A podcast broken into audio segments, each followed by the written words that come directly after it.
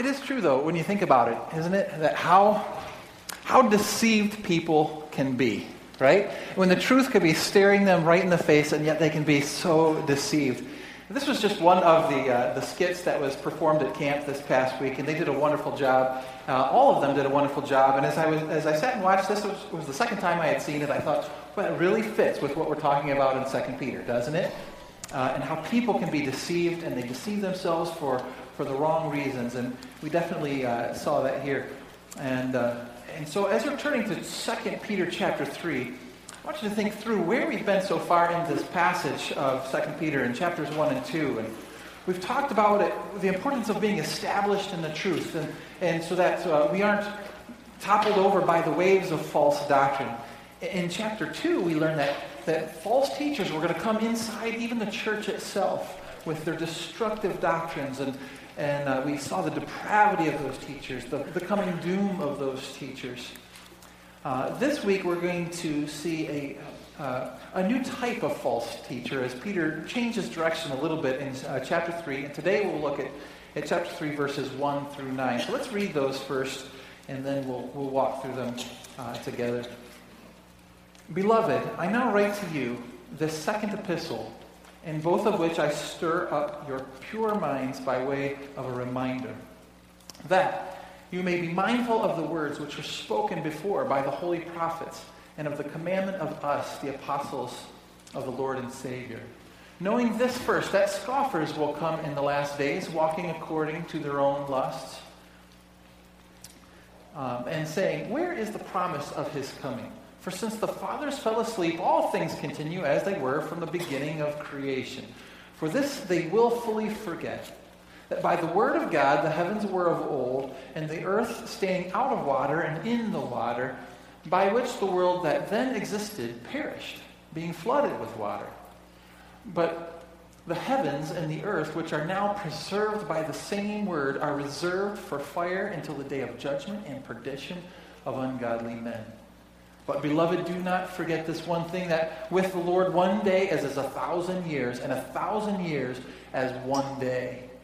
The Lord is not slack concerning his promise, as some count slackness, but is long suffering toward us, not willing that any should perish, but that all should come to repentance. Let's begin today with a word of prayer. Heavenly Father, as we dive into your word today, Lord, we are reminded that these are not just words of Peter. These are the words that the Holy Spirit inspired Peter to write so that we could read them. And so, Lord, we know this is, this is coming from you. So, Lord, I pray that we would reverence your word in such a way that we would let it impact us today. And I pray this in Christ's name. Amen. As we go back and we, we uh, walk through this a, a, little bit, let's go back to verse 1.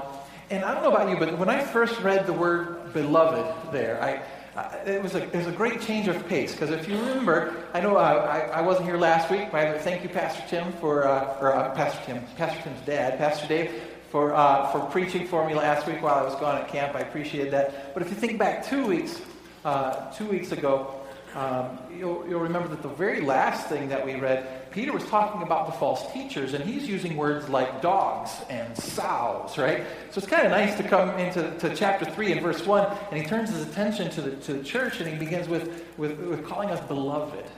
And the idea here isn't even that so much that he loves them, even though I think that's part of it. He's saying they're beloved because you are beloved by God. And they would call each other the, the loved ones, the beloved ones. And, and so it's just a friendly way to get it started. And uh, then he talks about his goal there. He says, I now write to you the second epistle, in both of which I stir up your pure minds by way of reminder. And I think it's interesting here that he, he, he talks about their, their pure minds and, and the importance of having their pure minds. Now, some of the translations that you have out there um, might say sincere minds. That's a, good, that's a perfectly good translation of that as well. Pure or sincere. And, uh, and it's interesting to me that there's two different words in the original language in, in Greek um, for, for the idea of being sincere or pure and both of them are etymologically connected. That's a big word, isn't it? I'll explain in a second. Etymologically connected to the same illustration. Etymology just means the history of how a word, uh, how, the, how a word has been used. And so these two words, and the first one is, is, uh, is something that everyone in here who speaks Spanish will understand uh, quite, quite uh, easily, but the word sincera Uh, and in Spanish, the word sin means what? Without. The word cera means what? Or you guys need to study your Spanish. So, I know you guys know it there. So uh, it means wax, right? So literally, the word sincere when we, means without wax. Say, now what does that mean? This, this goes back to a pottery illustration. And, and back when they would make pottery, oftentimes if you did not bake the pottery correctly, there would be very small cracks in it. But if you bake the pottery more, more quickly, you can sell more, make more money, right? And so sometimes they would sell these, but they'd have these little cracks in it, and, and it won't hold water. So you know what they did? They would take wax, put it on the inside, and they would fill in those little gaps with a little bit of wax. That way, it would hold it would hold the water while they're there and they purchase it, they take it home, and within a few days, it's no good. Does that make sense? So it was a way of cheating the customer by putting wax in there. Things to be sincere is without wax. The, the word here comes from the exact same, um, same analogy here, and it's elikrines, which means sun tested. So you can imagine when they would take a, a, a, a pot, and once you've bought one or two that leaked after a couple days, you want to test it, right? So what do you do? You take the pot, you cover up the light, and you hold it up to the sun. And then if, if there's any cracks that have been filled with wax, the sun would come through. That's called sun tested. Does that make sense? And so that was the, the, the illustration here saying that your minds need to be, be elikrines or sun tested to make sure that they hold water. And I can't think of a better understanding of everything we've talked about so far because all of these false doctrines are intended to look good from the outside. They sound good. They seem like they hold water in the moment. But when time passes, you realize this, I got sold a raw deal here, right?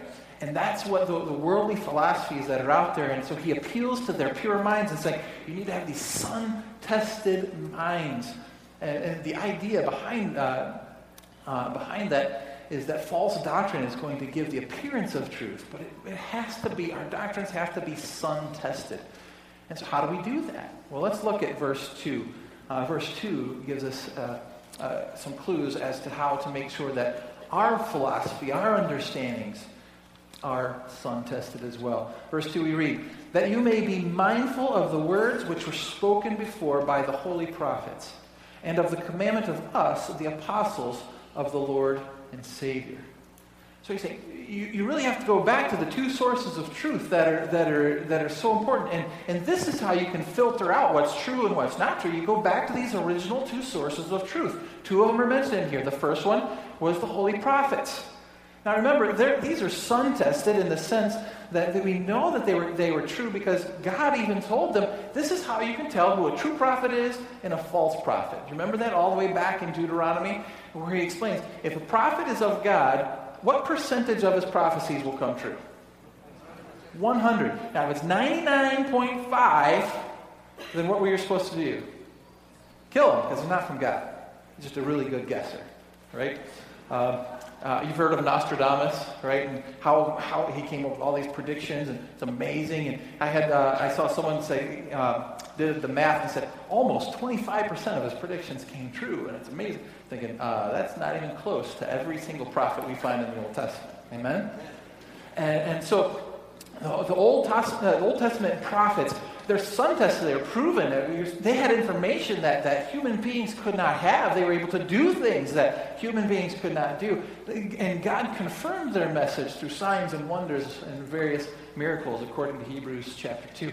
So the Holy Prophet, these are sun tested truths. So when you, when you go from, from Genesis all the way to Malachi, or as I used to say, Malachi, the only Italian prophet, that's a joke. But you go through all of. You know what? It's true. It's thus saith the Lord. Sun tested. It's true. The second group that he mentions, he said he talks about himself. He says, he said, uh, uh, and of the commandment of us, the apostles of the Lord and Savior. So then you have the apostles, who the, the apostles were, were walk, they walked with Christ, right? They, they, they, they saw him day in, day out. And then Jesus even said, the Holy Spirit is going to come upon you and, and remind you of all the things that you have seen and heard, and even tell you of the things that are of the future. And they recorded that in what we now know as the New Testament. So now you can go from Matthew all the way to Revelation, and what you have is, is the whole thing. You have the Bible. And so you want to sun test your beliefs? Then, then filter everything you hear through this book right here. Nothing more, nothing less, right?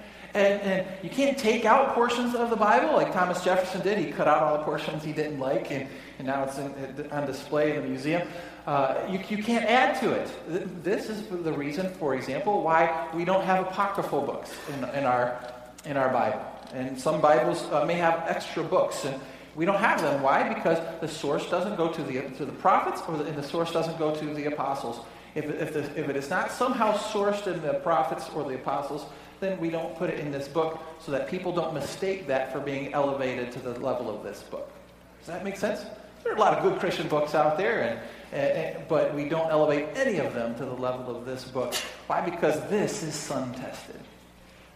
This is the truth. This is what comes from God. And, uh, and, and this is how we know. So we can test everything else through this book. Now, let's continue to read verses 3 and 4. And this is where the warning comes in. Verse 3 Knowing this first, that scoffers will come in the last days, walking according to their own lusts, and saying, where is the promise of his coming? For since the fathers fell asleep, all things continue as they were from the beginning of creation. So here we have scoffers that are coming. The word scoffer simply means mocker, right? Someone who makes fun of, of others. You have scoffers that they're, they're critics. Uh, their, their job is to make fun of people and, and make fun of the truth in this context. He's saying, in the last days, this is what's going to happen. Scoffers are going to rise up. And, and they're going to have this, this message, and, and, and they're going to mock you for believing the truth. That's the, that's the point. If you believe the truth, then you're going to be mocked. If you stand for the truth, you will be mocked for it. And you know, I know sometimes it's easy for us to get discouraged when we get mocked by those around us, isn't it? And, and if we're honest, how many of us ever feel like, boy, I'm almost afraid to tell the truth to people because we're going to be mocked for it? Anyone else feel that way sometimes? Because, because the, the world makes fun of us for it. And, and, uh, and what we find out here is that that should be expected. That, that should be expected. You, you know the truth and you share the truth. You can count on people mocking your worldview. Don't let that discourage you. Let it be a sign to you that maybe you're on the right path, right? Now, just because people mock you doesn't mean what you believe is true, right? So I wouldn't say that every time someone mocks you, you can assume it's true. But if you are never being mocked for your faith, chances are you're following the crowd. And the crowd doesn't get it right.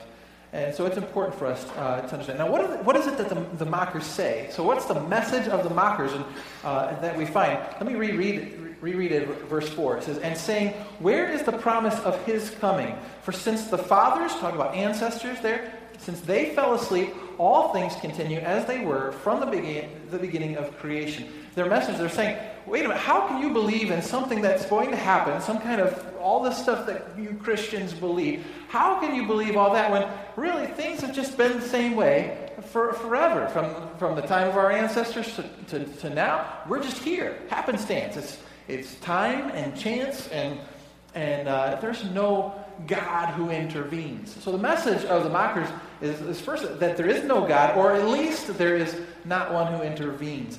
Uh, they, call, they call us interventionists. That's one of the words that atheists use for us because we believe that there's a God who intervenes in, the, in history. There's a God who actually doesn't. So to them, it would make no sense to pray, for example, because if there's a God, he would not intervene. So to them, they're either atheists or practical atheists. For us, it's, we're, we're, we're nuts. And that's what they're going to make fun of us. They're going to make fun of us for believing in anything beyond what we can see right here, right now. That's the message of, of, of the mockers. And by the way, I, I would say this is the official stance the official doctrine of our public schools and universities. If you say anything different than this, then you are going to be swimming upstream in your schools and universities. Isn't that true? And so we have to understand that's, that's where the culture is, and, uh, and that's where they're going. A couple of illustrations. When I thought of the word mocker, like, who do we have in our culture who is paid to mock? I mean, this is what they do all the time. And uh, a couple of them came to mind. One is uh, Bill Maher. I don't know if you're familiar with Bill Maher. This, that's what his job is. And this is what he had to say. Um, he said, The difference between the three Abrahamic religions, by the way, the only three monotheistic religions, the beliefs in one God Christianity, mumbling to the ceiling. Judaism, mumbling to the wall. Islam, mumbling to the floor. Do you see what he's getting at? You see, when we mumble, we're really communicating to nobody. Nobody's listening, no one understands what we're, we're just communicating to, no, to nobody. And so the idea behind this statement is that if you are praying to God, what are you doing? You're mumbling to the ceiling. If you're a Jew praying to the wall, like they do at the Western Wall, you're mumbling to the wall. If you're, if you're a Muslim, you're, you're mumbling to the floor. I would agree with two thirds of what he said, personally. But that doesn't make me one or two thirds atheist, right? You see, you see, this is a way of mocking the very belief that God exists. Or, the, or at least the belief that when you pray, there's a God who intervenes. And so they want to live in this world where there is no God, where you could say, from the way it's been for our ancestors to the way that it is now, things are always the same. We just, we just live the, the, the way that we want.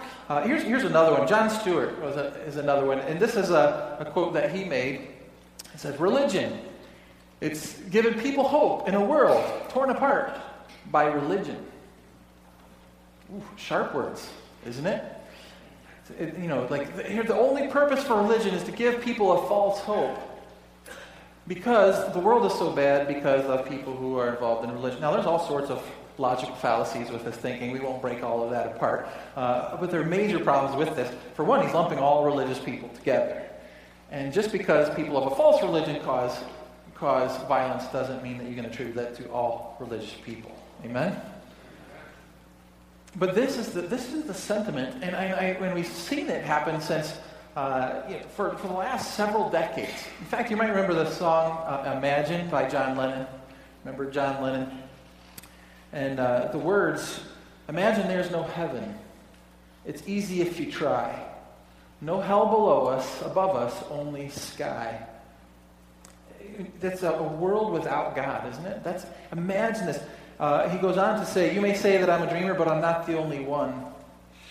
I hope, uh, I hope someday that you'll join us and the world will live as one. See what they're getting at? If we could just erase God, then we would all live in peace and harmony. That is not true. Have you ever been to some godless places? People don't get, they don't hug each other and get along. They, they protect themselves, right? And they have a hand on their wallet when they're walking through the streets. That when you, the more godless a place is, you find, the more problems there are. But this is the, the, the sentiment that the world is bringing on. Hugh, Hugh Laurie, he's, uh, he plays um, an actor uh, in a show called House.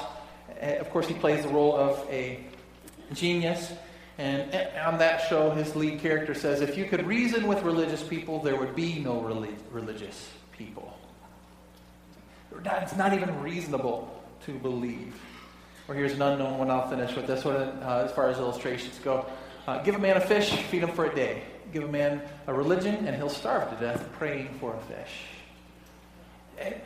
And this is, this is the environment in which we live right now. This is the popular, and it's open season on Christians right now, is it not? Yes. And so the mockers are out there. And what I find interesting is that Peter said it's in the last days when they're going to rise. Now, there have always been mockers, but here we get to a point where that is, that is the defining attribute of our culture, is that they're mockers. And in fact, they're, they're the celebrities of our culture who can mock the best, right? And, and this is where, where we're at. Um, and they mock the very idea that there is an interventionist God. But look at verse 3. Look at verse 3. knowing this first, that scoffers will come in in the last days, walking according to their own lusts. Why do they want to believe in a godless universe? It's right there.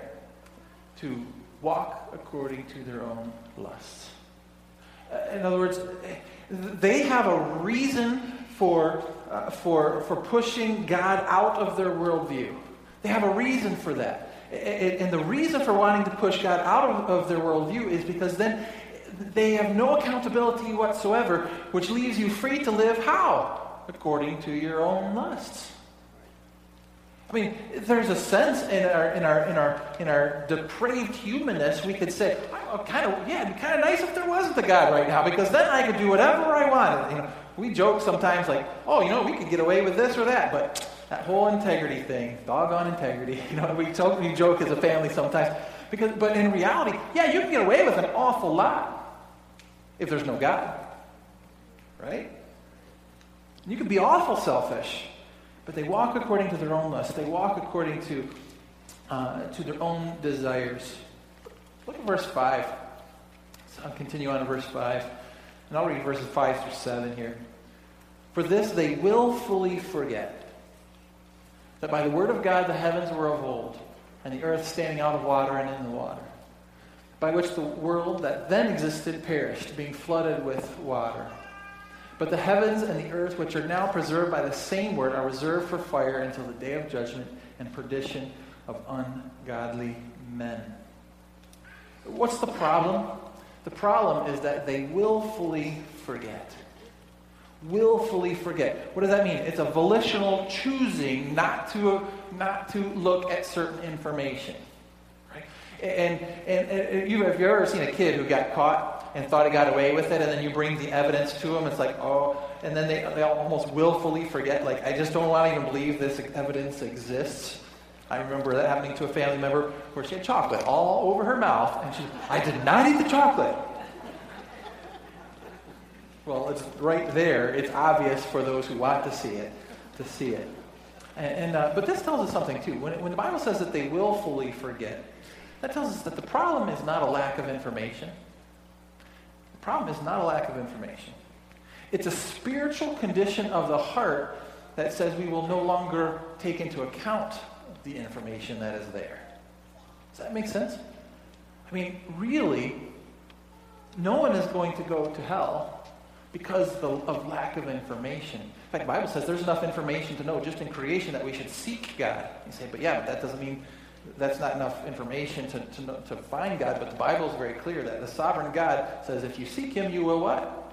You will find him. So God in his sovereignty will make sure that he calls somebody to bring the gospel to you in that moment. But here's the, here's the point. The problem isn't our lack of information. The problem is the spiritual condition of the heart. That's the sin problem. And so uh, that refusal to accept the information that has been revealed is it they willfully forget. They discount information, and they willfully forget four things in, the, in, the, in those three verses that we just read. Here's what they are. Number one, they willfully forget the creation. Remember what it said in verse 5? It says, For this they willfully forget that by the word of God the heavens were of old, and the earth standing out of water and in the water. They willfully forget that the world was created. In fact, if you study at all, sciences at all, one of the first things that you learn is that matter cannot be created nor destroyed. But you know what? Here it is. Anyone see matter today on the way in? Anyone? All of us. It's around us. We, we, we feel it. We touch it. But scientifically, it shouldn't even be here. Yet here it is. Logically, we learned that every effect must have a cause. Right? You can't have an effect without a cause. Uh, you know, and, and if you have a, a, room full of dominoes and you walk in and you see them falling, that means that somebody knocked the domino over, right? There, there has to be a cause that, that for, for the effects, and yet we live in a universe where there are causes and effects all around. There had to be a first cause. Now, logically, a first cause can't cause itself because it had, you'd have to keep going backwards. So it doesn't make any sense that things would be in motion, but you know what? Here we are in motion. It's obvious. Uh, um, logically as well, every design must have what? a designer. If I took the primary colors in paint cans and I put them right here, and, and, uh, and, and I put a little, a little grenade or a fire, not a firecracker, that wouldn't be enough, but what are they called? M80s, remember those? The fact that I remember what those are called is not a good sign. But, but you, you throw an M80 in there and blow it up. Do you think this is what we would have right here? I mean, if I did that, that would be quite a trick, right? But in reality, if I did that, first I'd get in trouble with Jamie for, for ruining everything. But it would just be a mess. Why? Because when there is no designer, we have chaos. That's what results. We see that every day, all of the time. And yet, when it comes to the most designed thing that we can understand, the design of the human body, the design of the universe, the design all around us, we say, just happened by chance. I'm sorry, but that is not weighing out the information. That is a willful ignorance of the creation of the world. It's a willful ignorance. The second thing that, that they willfully forget is, is, is the first destruction. We oftentimes call it the flood or the deluge. Let's look at verse, uh, verse 6 again. We read, By which the world that then existed perished, being flooded with water. You know, there is evidence all around us of a global flood. I mean, you, you just watch National Geographic or Discovery Channel or all of those, and no matter where they are, they're going to say, at one point, this was underwater. Everywhere. Right? You're going to you find sedimentary uh, rocks in every desert where there isn't water. You, you find is that there's evidence of, of a flood all around you. And they have to willfully ignore that information. They have to willfully forget that information. Uh, th- here's a, a picture of a tree. Um, it's actually a petrified tree. And, and what you find is that the bottom of that tree is around 70 million years old, where the top of the tree is in the 20s of millions of years old. So, how in the world did that happen? Do trees live 50 million years? They have to look at the information and they have to forget it. You have to pretend that it doesn't exist, which is why you find this kind of evidence in creation magazines or Ken Ham. Uh, some, you won't find it, but you also find it in, in the real world. You find that stuff. You, you, you find, uh, uh, by the way, here's rock layers uh, of Mount St. Helens that are over 20 million years old, even though we know they, ha- that they were created in 1980. Wait a minute, how did that happen? Why? Because it's when there's a natural disaster. These things require natural. I'm telling you, you I, I, uh, I, used to really get into archaeology, so if I get a little passionate, forgive me there. But you, you study archaeology, and what you find is the accounts of the Bible hold true. The accounts of the Bible hold true. And uh, even when we were at camp, we went to a, uh, a cave, and they had some petrified wood, and, and the stories they come up with are just not, they're scientifically provable that they're false. And yet, they would rather believe that than to believe what the actual evidence suggests. The, the, these mockers are going to willfully, they're going to willfully forget the creation. They're going to willfully forget the first destruction. And number three, they're going to willfully forget the preservation in the present tense. Look at verse 7, verse, the, verse 7, the first part of the verse uh, right there. It says, But the heavens and the earth, which are now preserved by the same word. So he's saying that, that all of creation is actually being preserved right now by God Himself. Uh, and they, they forget that. When you think of the power of an atom, I think I've shared this before, but the power of an atom is, incredible. And that's just in one atom. This is something we can't even see. And there are millions and billions of those, and on, on, on every little thing that we can see. I mean, this amazing power that we have in, in an atom. And so far, scientifically, there's nothing to explain how all of that power gets harnessed into such a small space. But yet, God sustains it all. I like the way it's written by, uh, by Elihu in Job. And I understand Elihu uh, was, was not the greatest friend to Job. But Elihu, uh, Elihu in the book of Job was, was making a bunch of true statements and then, and then, and, and, and God shows how if you if you didn't under, if you did not understand the the un, the concept of eternity, the eternal nature of God, even with these true statements, you can come up with a false conclusion. But here's what He said as part of the true statements. He said in Job chapter 34. that if he, God, should set his heart on it, if he should gather to himself his spirit and his breath, all flesh would perish together, and man would return to dust. Right now, in the very moment, if God were to just say, I'm not going to hold this together anymore, I'm no longer going to hold those atoms together the way they are held together in your body right here, right now. If all he had to do was just stop doing what he's presently doing, what would happen to us? We would be consumed and we would be turned to dust. And that gives a, new perspective when you think of the mockers who are, who are standing there and saying, There's no God, and making fun of anyone who believes in God. All the while, God is holding their atoms together saying, Oh, yeah? Right? And, God is holding, those, holding them together. And they willfully ignore this. The fourth thing that we see in this text that, that they willfully forget is the coming destruction. The second half of verse 7, we read this. Uh, but the heavens and the earth, which are now preserved by the same word, are reserved for fire until the day of judgment and perdition of ungodly men. You know, here's the point. The mockers that we're going to have around us, they're going to sound so good, they're going to make you feel horrible because of what you believe and so on. But in reality, they're the ones who are just plugging their ears. They're the ones who are refusing to see the evidence that is around them all of the time. They will willfully ignore these things. Why? So that they can live according to their flesh without fear of retribution. And they, they mock and, and they mock those who believe the truth. But they, and they forget, but you don't have to. They forget, but you, you don't have to. In fact, what does it say in verse 8? It says, But beloved, do not forget this one thing. Though they willfully forget, you don't have to forget. Beloved, do not forget this one thing that with the Lord, one day is as a thousand years, and a thousand years as one day.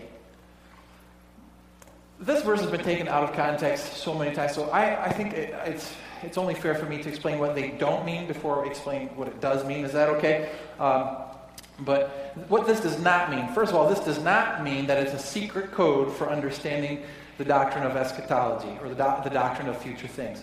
That's not anywhere in the context here. That's not what it's talking about. It, it, it's not some, and I've seen people who are, well, the day is a thousand years, then in this text where it says the day of the Lord, well, that must mean a thousand years, and Christ was in the tomb for three days, so there are going to be 3,000, and they come up all these things to try and find out the date of the rapture, right? You, you've seen those, right? Where people sell all their belongings as a church because they don't need them anymore. They're going to be raptured. And then the next day they're all embarrassed. And because because God didn't come back at the moment that they said. That's not what this is. In fact, if they would read the Bible, Matthew 24, 36 says that only the Father knows when the timing was going to be. Like, good luck guessing. The angels don't even know. They're not going to get it right. So why do we waste our time getting some, trying to get the date right? That's not the point of eschatology. We, by the way, we should study eschatology. I'm not saying don't study eschatology. But when you come up with a date for the rapture, then don't sell your stuff. Okay? In fact, he goes on to say that, that when he does come, he's going to come as a thief in the night. He says that in, uh, in 1 Thessalonians. He actually says that in the very next verse that we'll study next week to remind us that that's, it, that's not the point of what he's getting at. Uh, and we also know this because he says a day is as a thousand years, and a thousand years is as a day. Throw that into your eschatology charts, and you'll get really messed up, right? And the other thing it's not. It's not a mystical timelessness, like uh, as if, as if rea- in reality time did not exist. I heard this one a lot in seminary.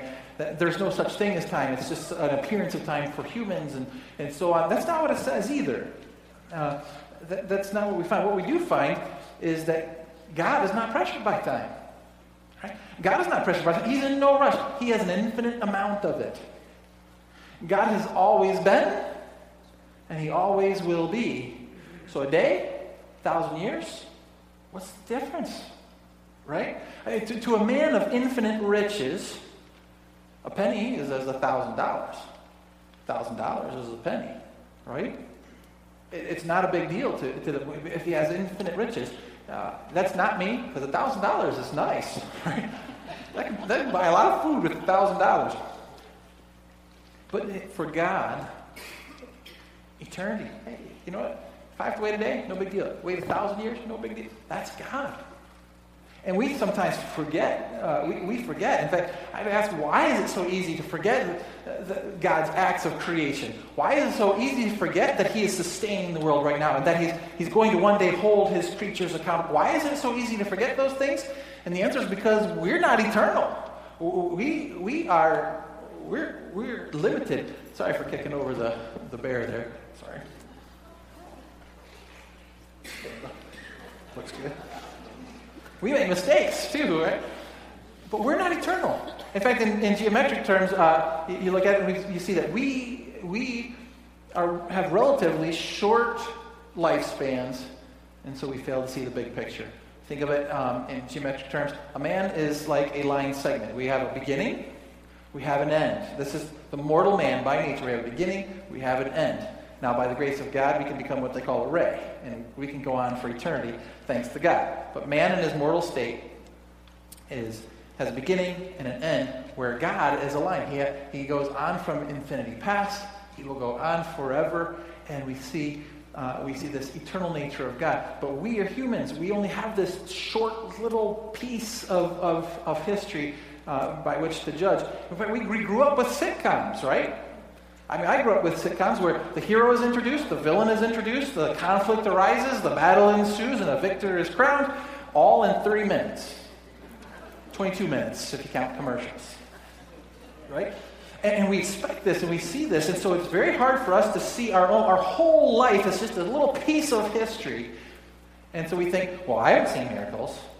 Boy, things have been the way things have always seemed. So it's easy for us to extend into the past and say, since I haven't seen any, of these things, and all, in all the past it's the same, in the future it's the same way. And so it's easy for us to disregard God's intervention in the world. But the, but the evidence is always right there. So God, God is eternal.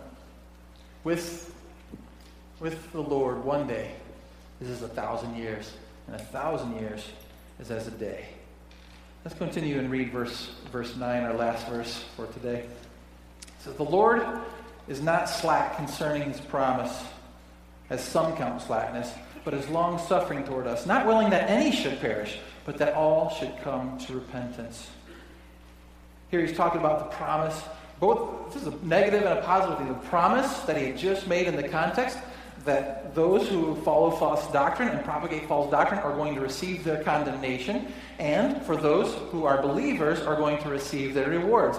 And yet, here we are on earth, and we're, we're trusting in that. It's called faith, right? Trusting that, that because of the way we live our lives and, and because of we surrender our lives and, be, and become followers of Jesus Christ, that He's offered us something uh, infinitely better, right? And and so we surrender the lives that we have because of that. Um, and there's this promise.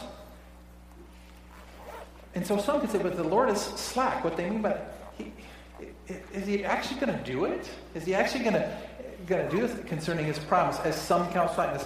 But here's the answer. But it's long suffering towards us. He's long suffering towards us. You put those together. God is not short on time, and he's patient. Put those two thoughts together and it makes sense why sometimes things don't happen on our timetables. You know, it doesn't matter if God promised something uh, a, a day ago or 3,000 years ago. If He promised that He's going to do something, He's going to do it. That's all there is to it. And we ought not forget that. That's what Peter's saying. Don't forget this. Don't forget this one thing. You know, when the mockers make fun of God or even the belief in God. All the while, God is sustaining their very existence, holding the atoms in their body together. And they're trespassing on God's territory simply by breathing God's air.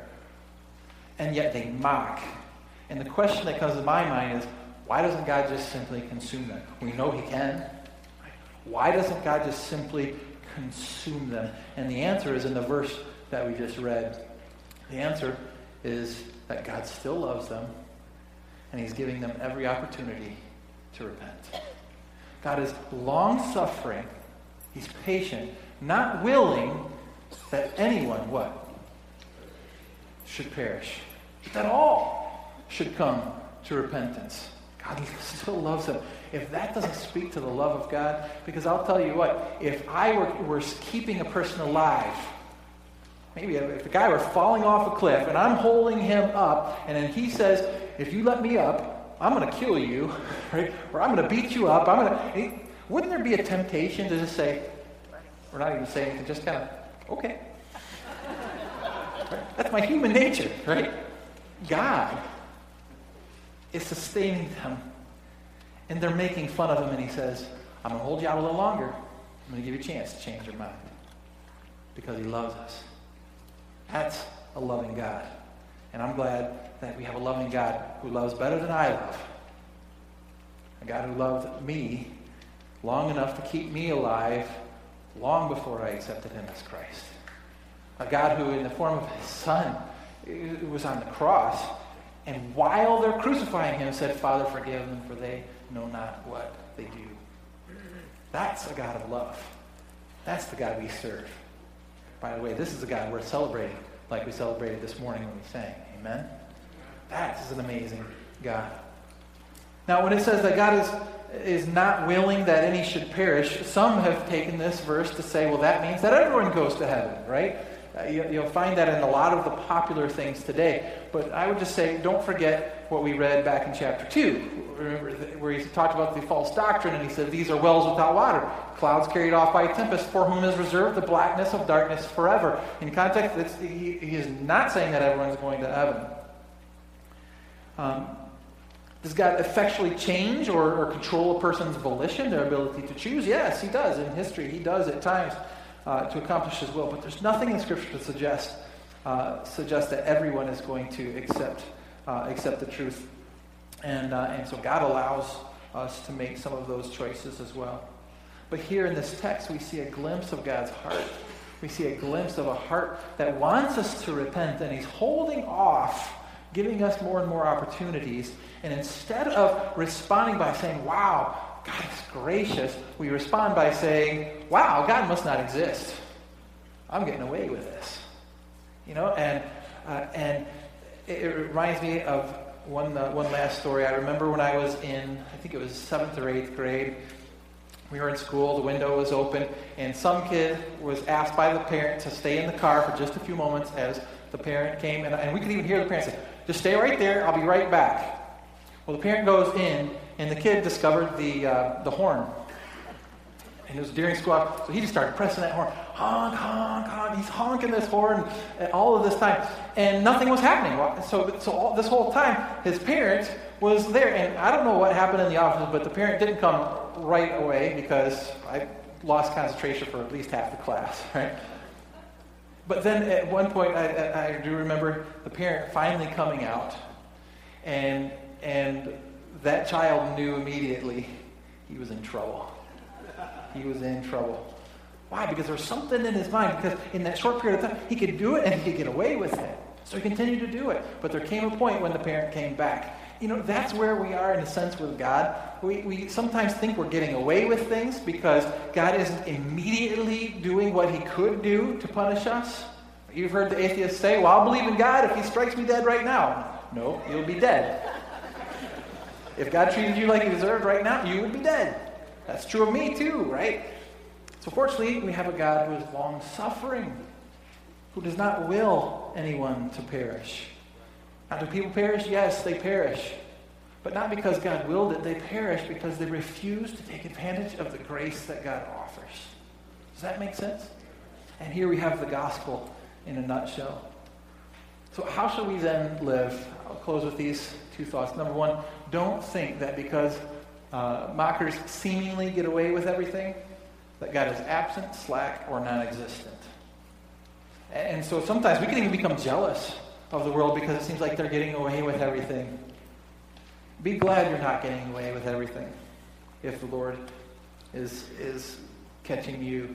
Don't think that He is there, He is real, and He will follow through on everything He's promised. Condemnation for the wicked restoration for, for those who repent, and forgiveness, eternity in heaven for those who repent. God will keep every single one of those promises. And one day, for those of us who have accepted that grace, we'll stand together a million years from now. We could talk about this day. Say, boy, how short life seemed. Right? How short that was when God offered us an eternity. The second thing I would say is if you seemingly are getting away with sinful behavior, know that you are not. It's just the mercy of a God who is calling you to repentance. In just a moment, I want to give you an opportunity. There might be someone here today who would have to say, Pastor Dave, I'm a, I'm a seeker. I, have never, I've never put my faith or trust in Jesus Christ. Because in the back of my mind, I've always wondered, is, is the existence of God real? Is, is there really a promise of a, of heaven and hell? Is all that stuff real, or is all of that stuff just made up? And, and if that's you today, I would urge you to make it right with God right here, right now. And in a few moments, I'll give you a chance. You can come forward and you can come talk to me. And I will, I, I will uh, introduce you to someone who could just take God's word and show you from Scripture the sun tested truth, how you can know for sure that you are destined for heaven.